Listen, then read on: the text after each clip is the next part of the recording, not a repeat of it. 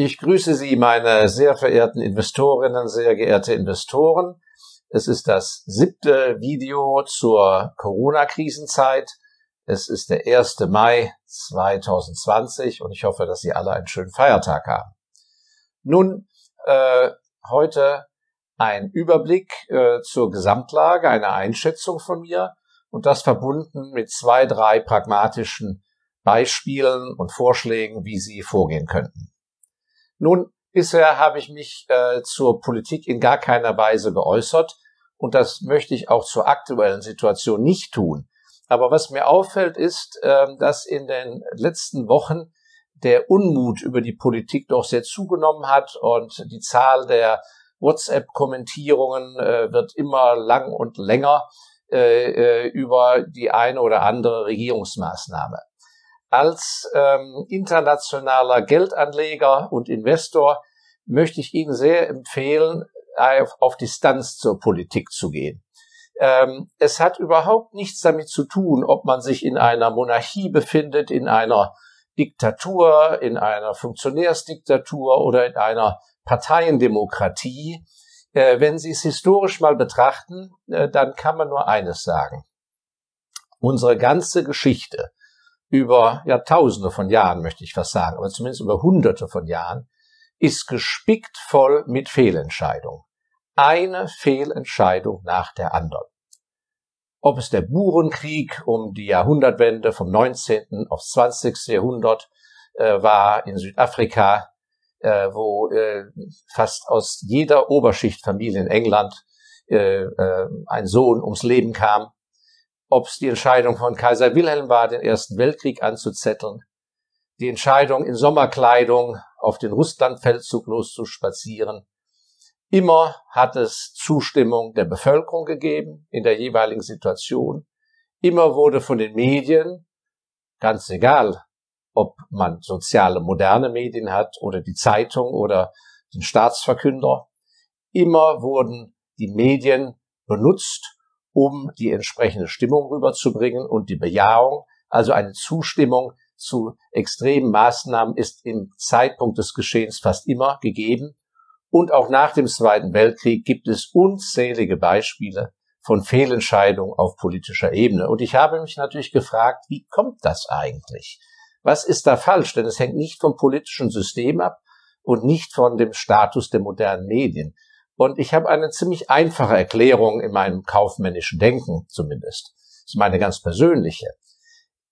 Keine wirklich große Krise, Weltkrise, ist je von einem in seinem Beruf voll aufgehenden Apotheker, von einem schwer arbeitenden Bauarbeiter, von einem Zahnarzt oder von einem Menschen angezettelt worden, der voll und ganz in einer normalen Tätigkeit ausgelastet ist Tag für Tag. Die Krisen werden angezettelt von Menschen, die ungefragt, im Fall der Monarchie oder sonst auf Eigeninitiative, Menschen, die in einen Berufszustand kommen, in dem sie an sich von keiner echten Arbeit ausgefüllt sind, sondern die ein Mandat bekommen haben vom Rest der Bevölkerung. Und scheinbar ist dieses Vakuum bei diesen Personen so groß und so gefährlich auszufüllen, weil es dann eben offensichtlich doch zu Fehlentscheidungen kommt oder aber tiefsitzende charakterliche Eigenschaften, die uns allen Menschen inne sind, wie Machthunger etc., das fängt dann an, Auswüchse zu nehmen. Also ich glaube, dass Familien, die schon über viele Generationen, wie die Rothschilds zum Beispiel, ein Vermögen haben aufbauen können, aber auch erhalten können. Diese Menschen haben sich mit einem beschäftigt. Mit ihren eigenen Belangen, mit ihrem eigenen Kapital und ihrem eigenen Fortkommen. Und haben die Politik beobachtet, aber sich nicht an der Politik gerieben. Und das wäre meine Empfehlung, denn ich sehe, dass in auch meinem Bekanntenkreis so viel Kraft und Energie in die Kommentierung der Politik geht, da wird sich vor den Nachrichten und nach den Nachrichten aufgeregt und, und, und. Alles zu Recht oder zu Unrecht. Das werden wir in ein paar Jahren wissen. Aber die Kraft ist verschleudert. Deshalb meine Hoffnung oder mein, mein Wunsch, wenn es irgend geht, wandeln Sie Ihre Kraft und Energie in etwas Positives und Konstruktives um.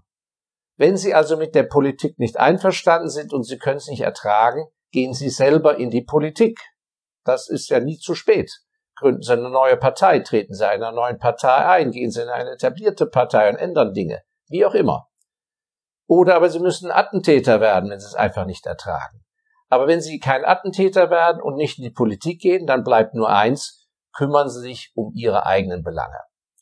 Und was man an dem Beispiel ja auch sieht, ist, dass es noch nie gut war, die Existenz seiner Familie an der Politik aufzuhängen. Darauf, darauf zu hoffen, dass die Politik ein wunderbar bis zur Bahre durchs Leben trägt. Davon habe ich noch nie etwas gehalten. Und deshalb engagiere ich mich ja so für unsere Geldanleger, dass sie an ihr eigenes Kapital denken. Denn Kapital, das sie aufbauen, das sie ersparen können und vermehren können und erhalten können, das ermöglicht ihnen in einem gewissen Rahmen doch eine gewisse Unabhängigkeit. Und darauf kommt es mir an. Wie ist nun die Ausgangslage für uns äh, Investoren? Und da muss ich sagen, die Ausgangsgar, äh, Ausgangs, no, Entschuldigung, nochmal neu. Wie ist nun unsere Ausgangslage nach mehreren Wochen der Krise des Shutdowns? Nun, ich muss sagen, sie ist gar nicht mal so schlecht. Was man in der Zeitung kaum zu lesen bekommt, ist doch Folgendes. Viele Menschen sind viel vermögender während der Krise geworden als vorher.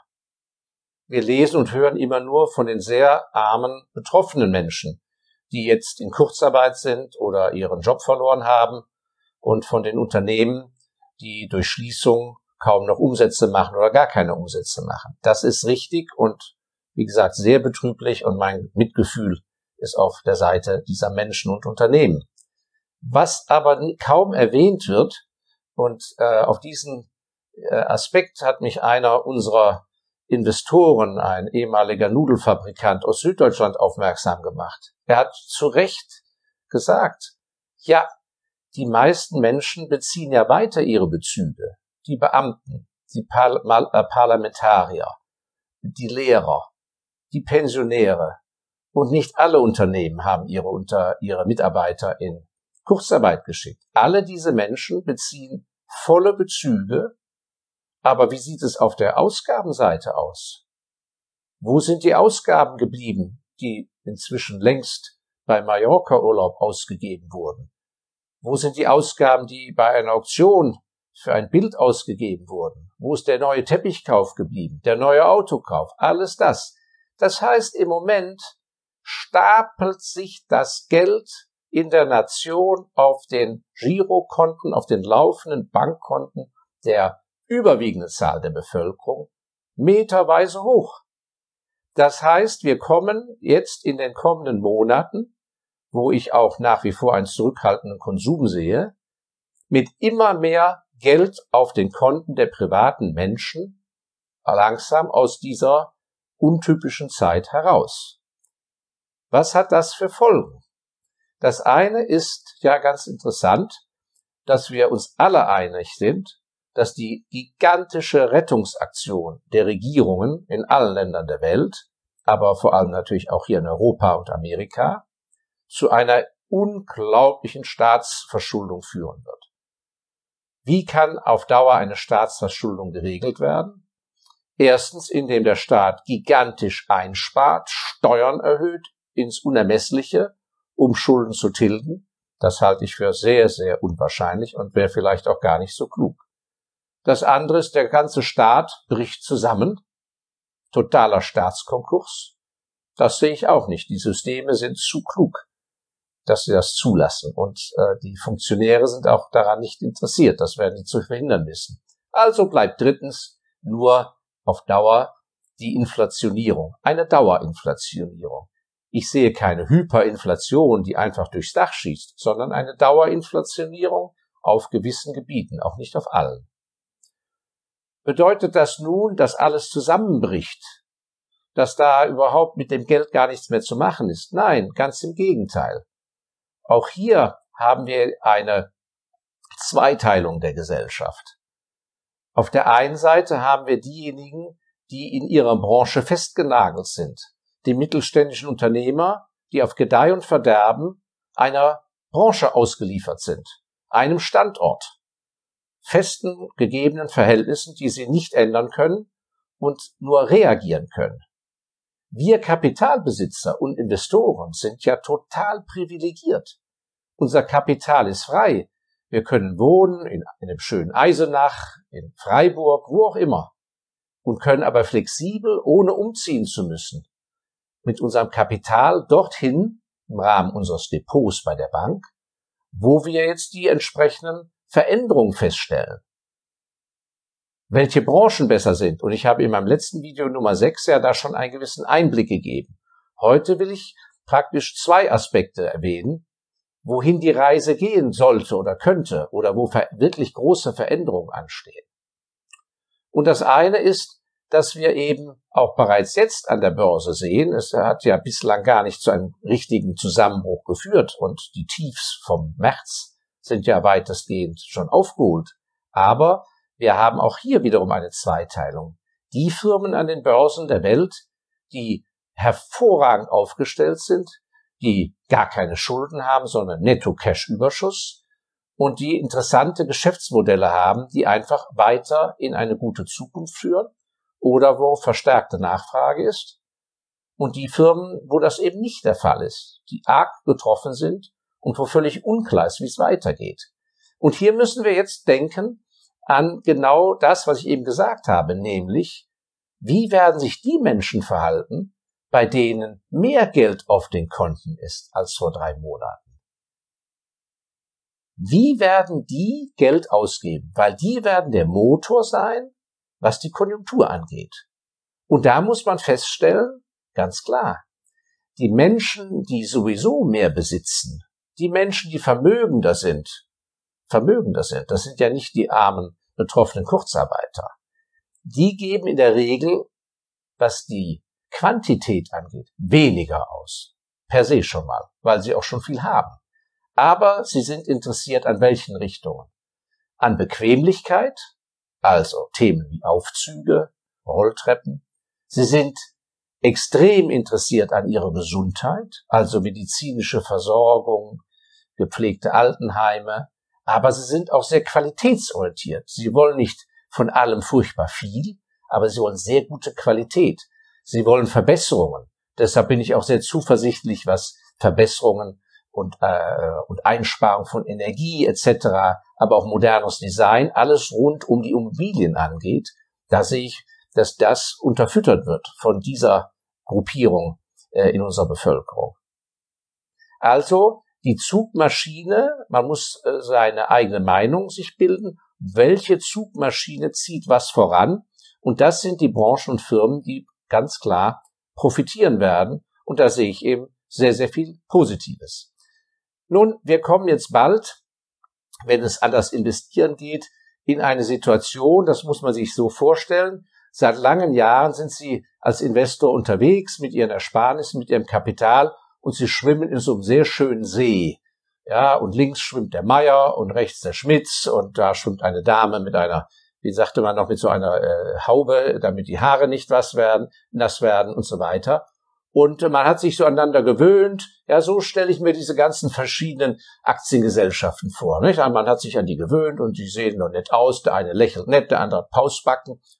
Und jetzt ist aber so, auf einmal geht das Wasser so langsam aus dem See raus. Ja, es ist Trockenheit oder irgendwie das Rinnsal, da läuft was weg. Also es, das Wasser geht immer weiter weg. Und wir sind jetzt so langsam in der Phase, wo man auf einmal erkennt, oh, der da neben mir geschwommen hat, der war die ganze Zeit ja ohne Badehose unterwegs. Und das Bild ist gar nicht so schön. Das heißt, dieses Bild Spreu vom Weizen, das werden wir jetzt mehr und mehr feststellen, was die Qualität der Unternehmen angeht. Und deshalb ist so wichtig, dass man selektiv vorgeht. Also wer das bislang noch nicht getan hat, wir in unserem ME-Fonds Special Values machen das seit 18 Jahren. Wir wollen genau wissen, wie steht es um die Firma, denen wir unser Geld geben. Das ist das Gebot der Stunde. Ich würde sagen, das ist die, die Strategie mindestens der nächsten zwei Jahre.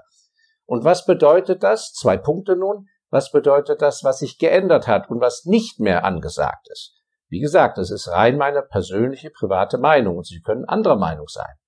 Es war ja sehr populär, in Indexzertifikate und ETFs über die ganze Welt zu investieren. Standardprodukte. Davon rate ich ab, weil wir eben besagte Trennung haben zwischen Spreu und Weizen. Jetzt geht's nicht mehr für alle rauf oder für alle runter. Und im ETF, im Indexzertifikat, kaufen Sie ja nicht nur die guten Sachen mit, sondern die ganzen schlechten.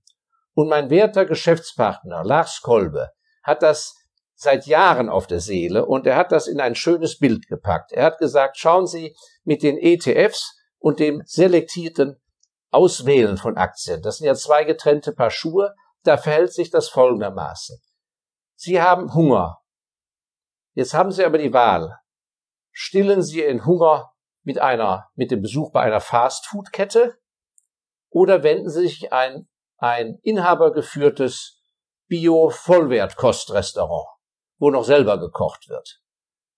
Der Effekt wird danach nach dem Besuch sein, dass sie satt sind. Beide sind satt. Der gute bei der Fastfood-Kette und der andere beim inhabergeführten Bio-Kostrestaurant. Und aber der entscheidende Punkt ist, wollen Sie 18 Jahre lang auf diese Weise satt werden? Vielmehr, da müssen Sie entscheiden was ist wohl der bessere Weg? Gut.